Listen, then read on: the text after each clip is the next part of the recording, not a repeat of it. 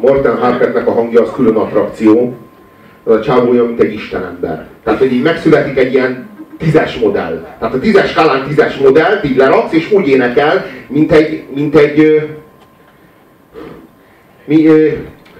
egy szirén. Vagy nem tudom, hogy, tehát, hogy annyi oktávon énekel, és olyan tisztán, és olyan hangja van, hogy az valami elképesztő. Olyan dolgokat tud kiénekelni, és olyan összetéveszthetetlenül, tényleg olyan, mintha egy másik világból rakták volna le ide. Az egész figurát. Én nem tudom, hogy mi van a norvégokkal.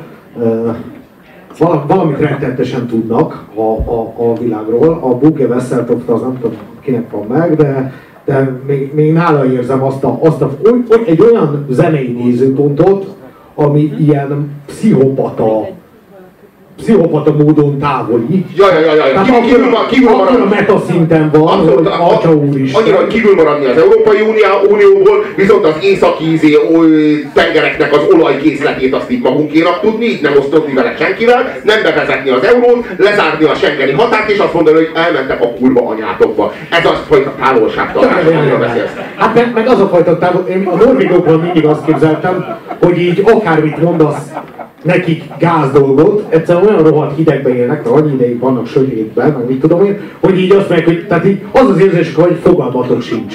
Ez a bolygó, ez nektek egy kurva jó hely, nekünk meg nem annyira, tehát valahogy így akkora távolságtartás van bennünk, és ugyanúgy, ahogy a Wesseltoftnál is, mindez viszont egy ilyen egészen durva emocionalitással párosul. Tehát annyira szenzitív zene, mint az állat, de azért tudják hiteleset csinálni, mert valami olyan távoli nézőpontból nézik ezt az egészet, és mégis annyira személyesek, hogy az döbbenetes. Olyan líra, hogy az valami elképesztő.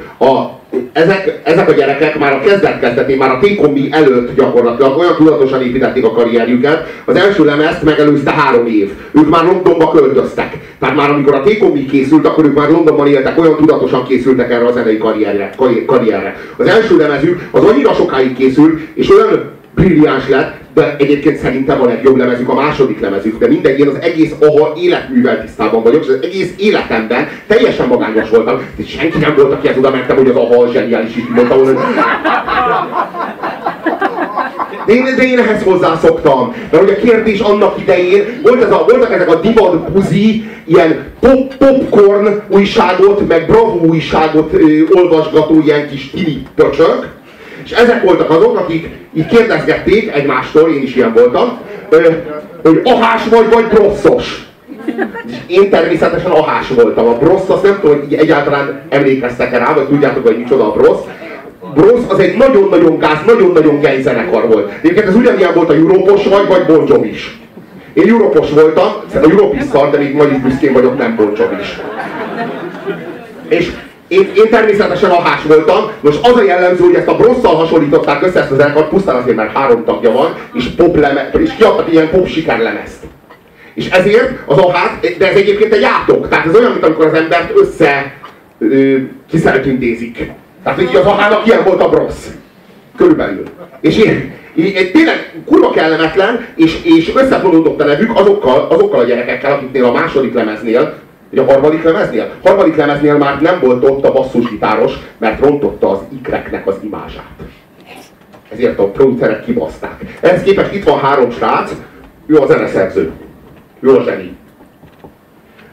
Ő a tökéletes előadó és a tökéletes frontember. És hát ő pedig szintén szerzett zenét, nem volt olyan jó érzéke, de hát jó a billentyűs, és hát így igazából zenészről van szó, csak hát így a zeneszerzés az a Pólnak, ő Pól. Ő az ihletet zseni, a Pól. És ő Max. Nekem már csak így. Úgyhogy most hallgassátok meg az a-hának a legjobb számát, ami nekem a személyes kedvencem. Teljesen ismeretlen szám, sose hallottátok még.